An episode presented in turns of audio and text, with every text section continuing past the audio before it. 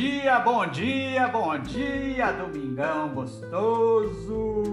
E a nossa política, hein? Como é que anda? Que vergonha, o governo agora se aliou ao Centrão.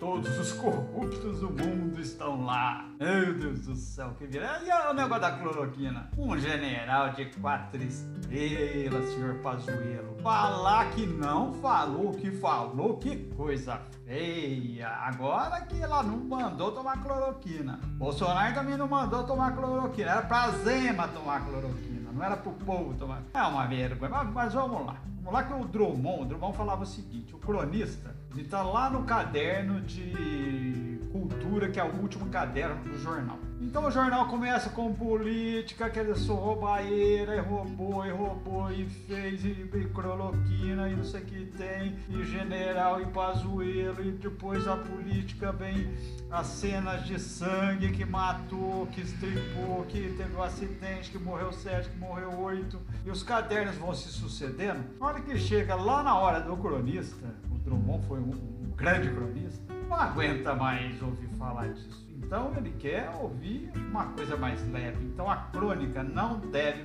se prestar a escrever sobre isso, né? Então eu evito nas minhas crônicas falar desses assuntos, política e morte. Não a crônica de banda. Não, mas vamos lá, vamos lá que hoje é dia de crônica.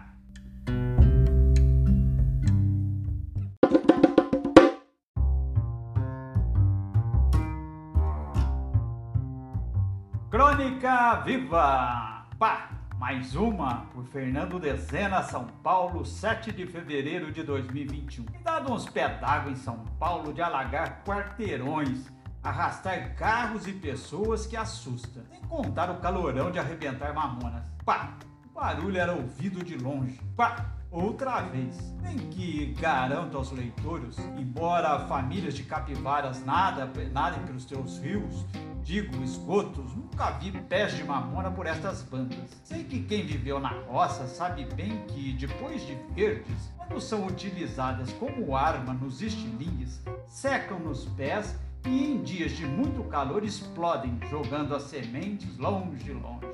Talvez, se procurar em algum bairro da periferia, possa encontrá-las, mas são tantas as coisas que devemos buscar em uma cidade como esta, e isso fica em quinto ou sexto plano, ou em plano algum. É certo que na roça também não a procurávamos. Antes, as mangas, elas se apresentavam pelos caminhos. Essas lembranças vieram e as coloquei aí, no começo da crônica. Mas a ideia era falar da chuva, Acontece que a Clineida, aniversariante da semana, querida confreira e ótima cronista, relatou recentemente seu pavor pelo temporal que desabou sobre a cidade de Águas da Prata, em especial na Santa Maria. Descreveu com perfeição os clarões dos relâmpagos invadindo os cômodos e o tempo exato do ribombar dos trovões que fez questão de marcar. Citou o, agua, o aguaceiro caindo e as goteiras que se multiplicaram frente à força da, da natureza. Confesso que o seu narrar trouxe-me certa nostalgia. É que tínhamos uma música balada da caridade que, quando crianças, cantávamos na igreja. Para mim, a chuva no telhado é cantiga de ninar, mas o pobre meu irmão, para ele a chuva fria vai entrando em seu barraco e faz lama pelo chão.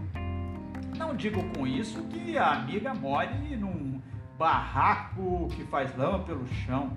Ao contrário, é mais um palacete avarandado no sopé da mantiqueira que traz inveja a quem busca um belo cenário. Lembranças. Boas lembranças. Agora, com essa pandemia, até mesmo a igreja, o prédio de tijolos sobrepostos, ficou esquecida. Continuamos assistindo às missas dos domingos, eu, Luciane e Letícia, às nove e meia, pela internet. Padre João Betela, diretamente do bairro DR, em São João da Boa Vista, nos abençoa. E assim, curtimos história daqui, buscamos lembranças dali, enquanto a vacina não vem. Pá, estourou mais uma. Bom dia, moçada, bom domingo, tchau, tchau.